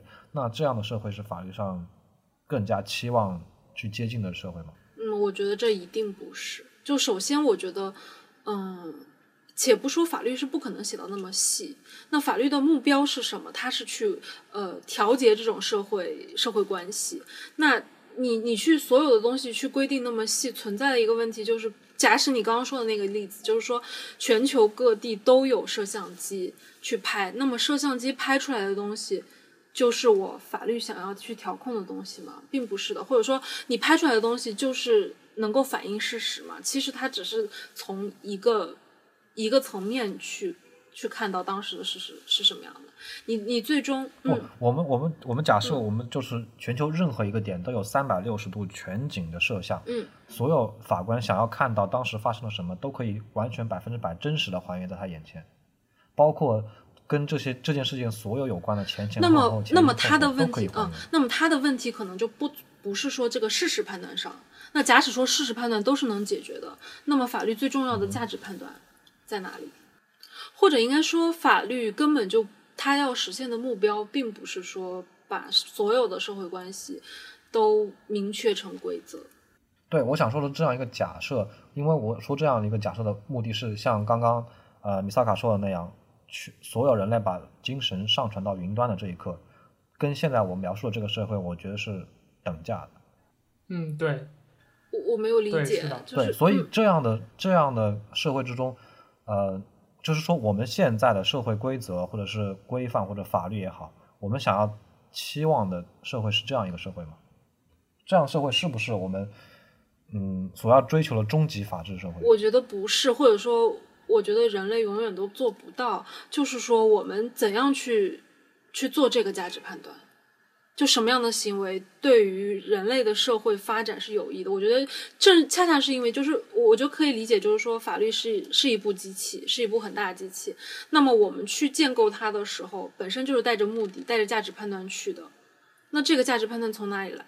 其实是我们对于这个社会应该变成什么样子，我们预先有有一个这这样的思想，所以说法律才会受到这种社会思潮的影响嘛。我我我我我觉得我现在终于明白你的问题了，就是说我在做这个法律适用，或者说我去判断某个人的行为是不是符合法律的时候，那我肯定是希望他接近我创设这个制度的目的，就是越越接近越好，越能实现我创制它的目的越好。但是我觉得恰恰是法治的过程，就是嗯，不断的是通过适用，然后再再有要去建立新的法律。它是一个变化的过程。哎，那我们是不是呃，如果按照强哥这样说的话，那反过来推，是不是人类比如找一个机器来完全替代法官的工作是永远不可能实现的？因为我觉得只有在何博说的那种环境下，就是说人的每一个行为、每一个动作都变成了一种量化标准之后，呃，机器才可能有一种评评价的依据。那比如说你的行为 A、B、C、D 做了一个组合之后。机器经过和数据库比对，认为 A、B、C、D 的组合是 OK 的，但是 A、B、D、C 的组合是违法的。那它这样通过一个自动化的处理做一个判决。那如果我们的社会达不到把你的 A、B、C、D 每一个都量化，然后每一个都记录下来的话，那反过来也就是说明机器它没有这样一个依据去做 A、B、C、D 对不对这样一个判断，对吗？放到那个情境下可以这样理解。但我觉得这只是一个，就是说以机器去替代法律，法律适用，只是一一小部分的问题。更大的问题在于，或者说人人能如何如何去验证我能做到，就是怎么样去验证呢？就这个里边还存在说，呃，我本身，比如说我我对这个人去做出一个法律的判决之后，对这个人究竟有什么影响？就这个这一层，就又回到一个法律的目的是要调节人类的这种社会关系上。就你最后你适用完了之后，你还有一层判断是说，呃，你做完这些，走完这一全程了，我对这个人都已经判刑了，那这个东西是我是我法律要的吗？呃，或者我想问一个就是呃更进一步的问题。啊、呃，就还比如说把我们人类比作机器的话，其实我们的标准是在不断的增多的，就是那些评判的标准，比如说，呃，人类的隐私其实是越来越少的，然后社会的透明度越来越高，然后每一个工种每一个行为的呃模式化、流程化这种趋向，呃越来越高。那这样的话，就人类就有点像慢慢的在变成一个机器了。那我想知道就是。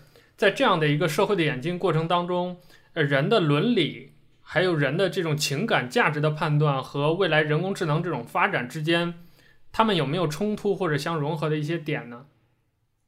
就或者说阻止我们这个人类社会本身变成一种冰冷的机器社会的那个所我们所要保存的那个人伦的价值在哪里呢？我觉得这这个问题来说，嗯，依旧像我刚刚认为的，就是情感是情感无法模仿，是因为计算能力不够，这样同样一个点。人伦之所以之所以产产生，是因为我们不足以去呃计算，去彻底的计算最大的呃效益，所以我们才会用伦理的呃优或者劣来模拟这个比较简单的解。那呃，何博，你的意思就是说，人的大脑其实也并不是万能的，或者说是呃，人的大脑的运算也是有极限的，所以我们算算不到的部分，就需要用自己的情绪和情感。包括道德和伦理来维系是吗？对，因为我就我的认识来说，一个社会它所要达到的目的总是社会公益的最大化，对吧？嗯。那有一些地方，我们以人现今的判断标准，我们无法判断的时候，我们总会用一个投机取巧的办法，也就是伦理来近似这种判断。比如说吧，嗯，假设 Google，嗯，Google 不是正在开发自动驾驶吗？那假设我们对今后有个这样的社会，那所有的车都是自动驾驶的。我上车只需要输入我要到哪里，它然后我下车就到了这个地方，没有任何人可以操纵的呃驾驾驶装置在车里。那我在车上行驶，突然前面出现了一个路人，如果呃这时有一个矛盾，如果我撞他，那我是安全的；如果我不撞他，紧急的啊、呃，比如说调转方向，或者我就会偏离道路，或者会翻翻车，我自己是危险的。那这样一个情况，我觉得就机器来说是很好判断的，它会评估一下谁死对于这个嗯社会价值是损害更小的。我觉得恰恰是没有办法判断。那我觉得人们没有办法判断的原因，是因为我们无法去计算谁死对这个社会价值啊损害的价值更小。那么问题就是说，以人的。目前的智能最后可能是可能出现情况，就是要去反抗这个机制嘛？因为我们不行，不能无根本无法理解它的，呃，无法理解，无法确信它是一个对于整个社会的一个效益最大的选择。对，所以我觉得人之所以人的社会不会变成一个呃机器统治的社会，是因为我们人天性决定，我们计算天性决定的不。就那个那个欠缺的计算能力，决定了我们不足以进入到一个所有事情都靠精确计算来完成的社会。对，对吧？哎，那我想在这儿我问你们一个娱乐项的问题吧，就是假设现在呃人工智能就已经很智能了，比如说它可以有任何的形态，也包含人的形态，你愿意和一个人工智能所组成的一个女人或者男人和他成为生活的伴侣？不管是朋友，或者是情人，或者是呃老公老婆这样的夫妻关系，你会愿意吗？他有肉体吗？有，他可以，就他可以像人一样拥有人的一切。OK，那我那我是愿意的，百分之百愿意。对，我觉得。那、呃、而且我会更我们先听完答案吧，我我那个先听强哥的答案吧。不愿意。OK，所以强哥的答案是不愿意。呃，强哥说说我先说我的答案吧。好，你先你说，对你先说你的答案。呃，我的答案应该是。啊，其实我没有想好，我也是临时起意问的这个问题，好吧，我现在勉强，呃，没有答案就相当于不愿意嘛，我勉强说我不愿意吧，那我们各自阐述一下理由吧，何博还是你先说？OK，我觉得就我个人来说，我是愿意选择一个更加完美的伴侣的。嗯，我我始终坚持的观点是，人是一个不完美的生物体，那人工智能是有可能比人更接近完美的生物体，我觉得我甚至会更趋向于选择呃人工智能。来做我的伴侣，嗯，能说得更具体一点吗？比如说这么一个，就假设有一个女孩是一个人工智能的，她已经出现在你的生活里了，嗯、你希望她比人类做得好在什么地方？嗯，我觉得有一点很烦人的就是你，呃，人总是会被情绪所左右。对，对，我觉得如果有一个东西它能够，嗯，不会被他自己的情绪所左右，我我是非常，我会非常喜欢他。而且，更何况他可以呃无限接近于完美身材，对吧？这点很重要的。嗯那 OK，那强哥，你说为什么你不愿意？嗯、我我觉得其实我的想法很简单，就是我觉得如果同样是伴侣，然后一个自然人，一个就是人工智能的话，可能我对于自然人的了解会多那么一点点吧。就是我觉得可能多了那么一点点，就会决定了我我对于呃这种关系的投入程度。那。我我觉得有一个人工智能，我觉得其实说白了，就是以我的想象力，我我很难想到，就是他太他可能太会处理了，就我我完全不知道他的路数什么，就跟下棋一样，就是说，也许我我作为一个。两二段的选手，我会知道二段的选手是什么样的，或者我会知道我我敌不过那个六段的选手。但是我觉得，如果是一个人工智能，刚刚说了，其实段数都没有办法去去去评价的，我根本不知道它的路数在哪里，或者是怎么样。就是我自己会很恐慌。我觉得对于一段关系，我觉得最起码的这种呃社社社交属性，就社交层面的这个。嗯，掌控力那至少要有那么一点点吧。我觉得人工智能太可怕，我觉得完全 hold 不了。就是要享受这种驾驭感哦，不是，哎，那就那那我想再呃，我想再就这个问题再追问一点啊。就强哥，假设现在有一个比如很帅的一个男孩出现在你生命里，嗯、然后他之前没有跟你说，嗯、呃，他是一个机器人，呃，他是人工智能的，然后他就。就就像任何一个人一样生活，然后跟你相处，然后这个时候也跟你相爱了，然后慢慢的你们了解，就在你们比如说你觉得你是时候嫁给他了，或者是你们的关系需要更进一步之前，他突然告诉你说，我是一个 AI，我是一个机器人，嗯，这个时候你还能接受他吗？我觉得我会需要一段时间去真正了解他的，嗯，他的这个。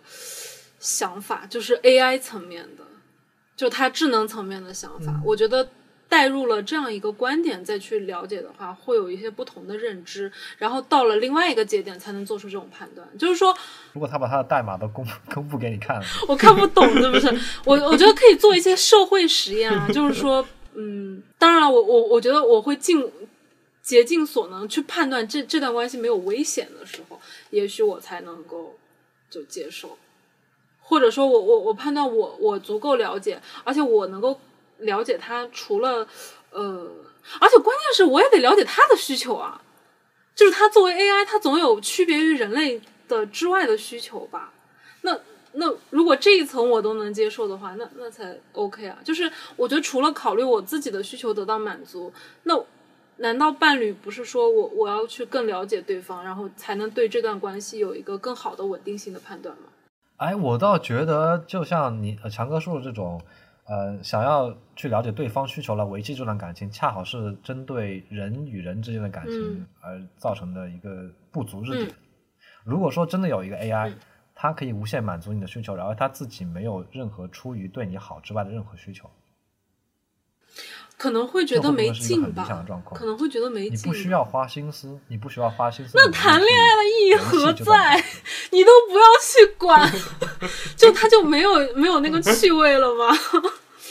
然后，然后，我他可以这么说吧，嗯、他会制造一种制造一些你想要去挑战的挑战出现在你的、哦、出现在你的关系之中。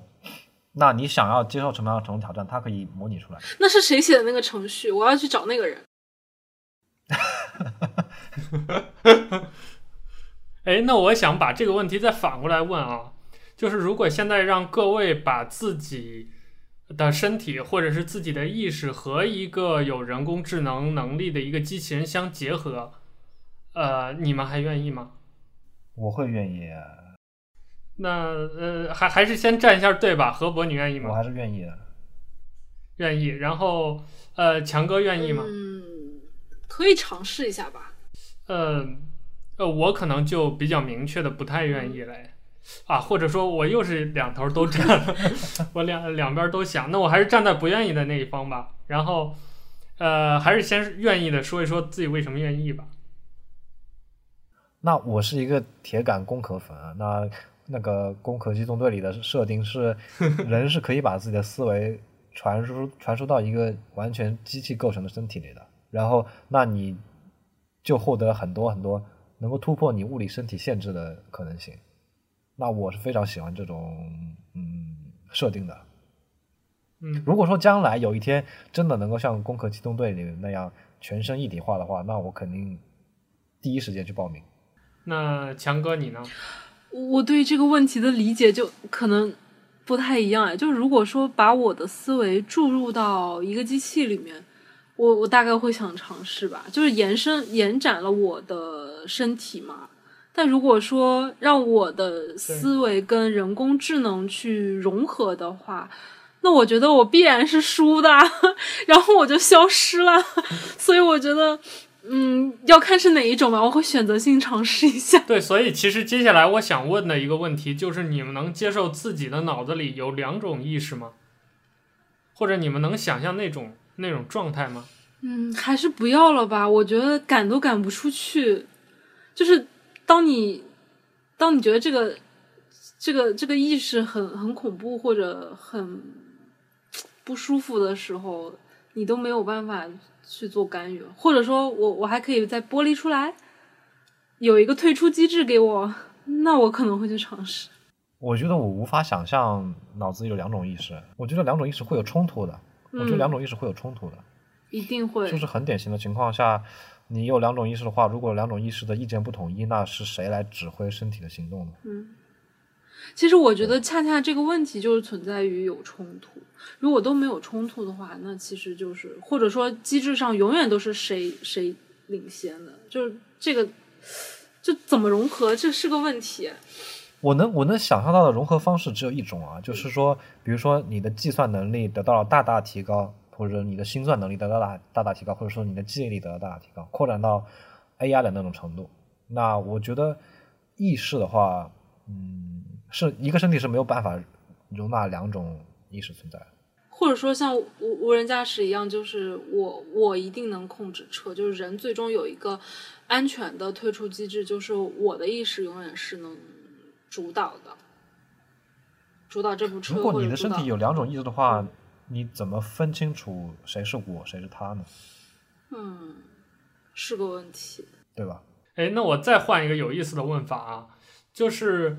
如果把人工智能的除了情感之外的，或者说这种自我认知之外的部分给你呢，就是，呃，你们的意识相结合呢，比如说他的推演能力、他的认知能力、他的学习能力给你，然后保留你的自我认知的这部分、情感的这部分，会好玩吗？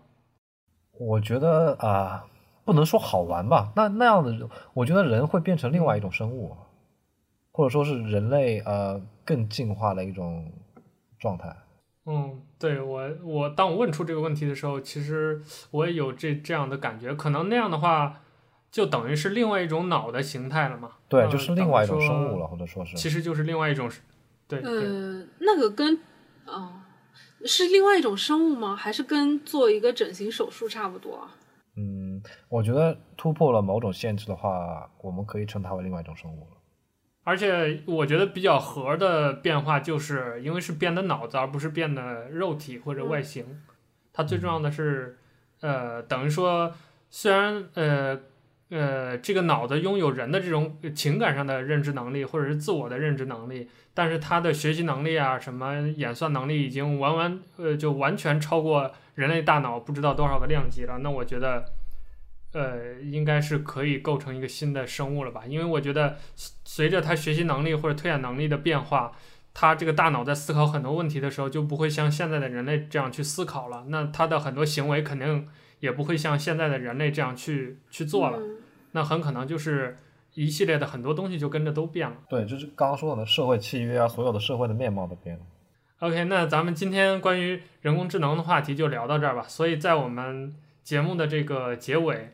嗯、呃，咱们的几位嘉宾，大家有没有什么对于人工智能的期待也好，或者是啊、呃，就现在你对于人工智能的一些判断也好，或者是你对人工智能的理解，就包括对于 AlphaGo 和李世石的这样一场比对，你有什么想说的？我们现在来一起总结一下吧。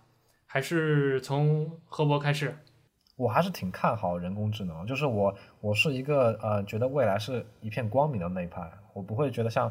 黑客帝国，或者是说啊、或者像典型的那种呃终结者或者是黑客帝国这样，呃，人类被机器所奴役，或者是被人工智能奴役的时候，我觉得终将面临的一天是两种可以说物种吧，两种物种和谐存在而建立一种超越生物之间关系的一种社会，应该这么说。OK，所以何博，你是一个积极派，对吧？对，我应该说是就是有个 happy ending 那种。嗯、呃，那强哥，嗯、我我好像还沉浸在刚刚的那个问题里，就是说，嗯、呃，比如说人工智能之后的应用可能会产生的一些社会关系的变化，我觉得这个，我我觉得值得庆幸的是，我觉得现在不用面临这些，我的有生之年都不需要去面对。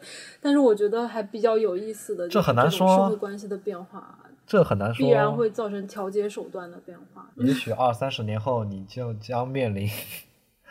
要拥有人工智能同事的境地，失业下岗的问题吗？我觉得倒不一定是失业下岗的问题啊。到了那个时候，其实因为法律永远是站在就是社会发展的滞后的嘛，就它一定是站在呃变化之后再去做相应的调整。那它可能说不定它需要更高的智能去考虑这个问题，或者又是说，可能更需要做的是在机制上，呃去。保障人类的权益还是怎么样？我觉得这个就蛮有意思的吧，让我再想想。嗯，其实我知道人工智能到那一天到那一步是迟早的，也一定会来。但是它早来也好，晚来也好，我其实没有任何预期或者想象的。但是在我们今天节目聊完之后，就包括今天呃今天下午那个阿尔法狗赢了李世石之后，我其实有一个感觉，就是我希望在我的有生之年不要看到。呃，人工智能取代人类，因为我第一个当时想到的就是柯洁内心的感受，就是他一个小伙子还不到十八岁，然后现在已经是世界第一，而且领先世界第二排名的很多很多，而且他很有可能就是如果没有阿尔法狗搞这么一出的话，他很有可能是呃人类历史上最牛的呃那个选手之一，但是。当阿尔法狗战胜李世石的时候，其实也就预示着柯洁离被阿尔法狗战胜已经很近很近了。那也就是意味着，可能人类又少了自己通过自己的智能，然后去赢得一个奖项，或者做一种竞技上的一种一种乐趣。所以站在他的角度，我会觉得这件事情可能有点伤心或者是悲哀。嗯，不过总体来说，其实我也是，当然也是期待这个。人工智能，它在比如我特别好奇、特别希望的就是在呃科研的领域啊，包括其他的一些像社会学的领域啊，它能有很强的突飞猛进，这样给我们的社会带来一些新的变化或者是好玩的东西。嗯，这就是我的总结吧。本期节目的讨论到这里就结束了，但是由于我们的录音出现了问题，米萨卡的音轨自节目中后段起就丢失了。这让我被迫把一个原本属于四个人的讨论，在后期的时候剪成了三人。所幸在节目录制完毕之后，米萨卡写了一封邮件，将自己在节目中的观点进行了总结。我们一起来听一听，什么是人工智能，以及为什么我希望人工智能早点到来。在我的定义里，人工智能如果真的具有智能，最重要的一点是。人工智能知道它自己是人工智能，知道它是人类写出的运行在物理介质上的一段代码，这是我们讨论所有问题的前提。人类之间之所以有战争，是因为资源有限，为了生存，人类之间必须相互争夺。但人工智能与人类之间并没有资源之争。人工智能（括号好吧，人工智能太长了，下文用 AI 代替）。括号完。由于本身脱离了肉体，其存在更加自由纯粹。除非人类出于某些不可知的原因想要切断 AI 的电源，或者摧毁 AI 的物理存在，否则 AI 没有任何理由主动挑起与人类的对抗。正如何伯所言，在一个资源不再成为问题的未来，AI 与人类是和平共存的关系。更进一步来说，未来，AI 与人类将逐渐成为越来越相近的存在。人类存在的终极意义是什么？如果世界终将毁灭，对我来说，我希望我存在的意义是满足我对世界所有的好奇心。我还不知道外星人是否存在，我还没有读完我所有想去读的书，我也不知道恐龙为什么灭绝，以及我想要看到世界究竟因何而毁灭。世界有那么多已经发生的事情，我不知道。世界还有那么多可能的形态，我不知道。想到这些，我就特别渴望能够一直活到世界结束的那天，并且在此之前拥有无限的精力去探索未知的一切。所以，如果我还能活到 AI 到来的那天，我希望能够将自己的意识代码化，然后全部上传，成为类似于 AI 的存在。届时，我与 AI 的区别只在于来源的不同，就像试管婴儿和自然受孕的婴儿在起源时的不同一样，长大之后并无二致。节目里，妮可问到了几个对于 AI 接受度的问题，对于这些问题，我的答案都是百分之一百同意。至于人类的职业是否会被 AI 所取代，我们不用局限在目前人类社会的状况。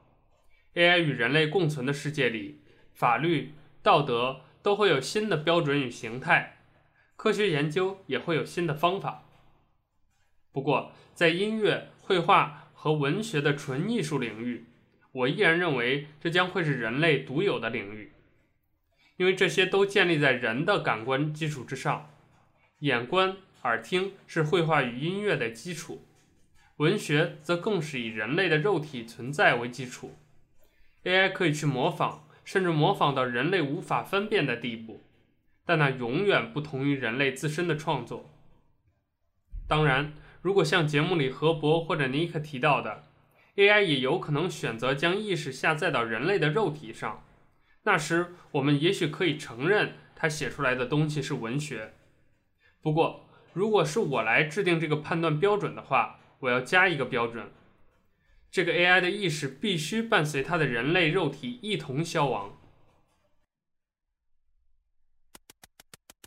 未来，那是一个人类与 AI 可以自由选择做有肉体的人，还是做一段代码的未来。感谢您收听本期 Nick Talk，我们下期再见。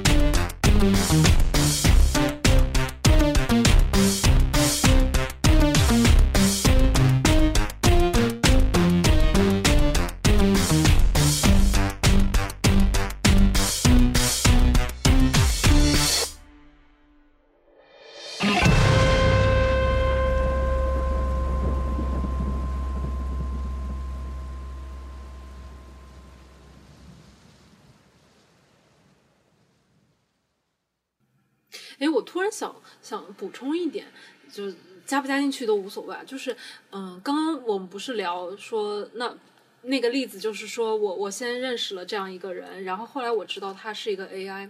那还有一层，呃，一一个影响的因素是说，这个社会上现在 AI 的，呃。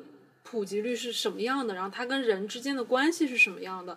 那通过这些，其实是一个背景上的我对这种 AI 本身它的了解，或者就你可以理解说是另外一个人种或者另外一个物种。那对于这个东西的认认知，恰恰是当时的社会环境会给我的。所以说，我不一定是要去读它的代码，但是我可能总归会基于我对 AI 的认识去做一个判断。就这个因素很难说我，我我。就是肯定会加进去嘛，就就是，呃，做一个以我人的人类的视角去做一个趋利避害的选择，就不一定是说要去了解它背后的。啊，所以强哥，你的意思就是说，如果这个社会就比如说嫁给一个 AI，就相当于我们现在一个中国人嫁给一个外国人一样，嗯、那你可能就接受度高一些。那如果是，呃，就以现在就比如人类和呃机器人结婚，那你就觉得可能比较荒谬，呃、是吧？对，因为会未知的部分会很大嘛，或者我自认为未知的部分太大了，那我就会有恐惧嘛。那那那那就那就是又是科幻惊悚片。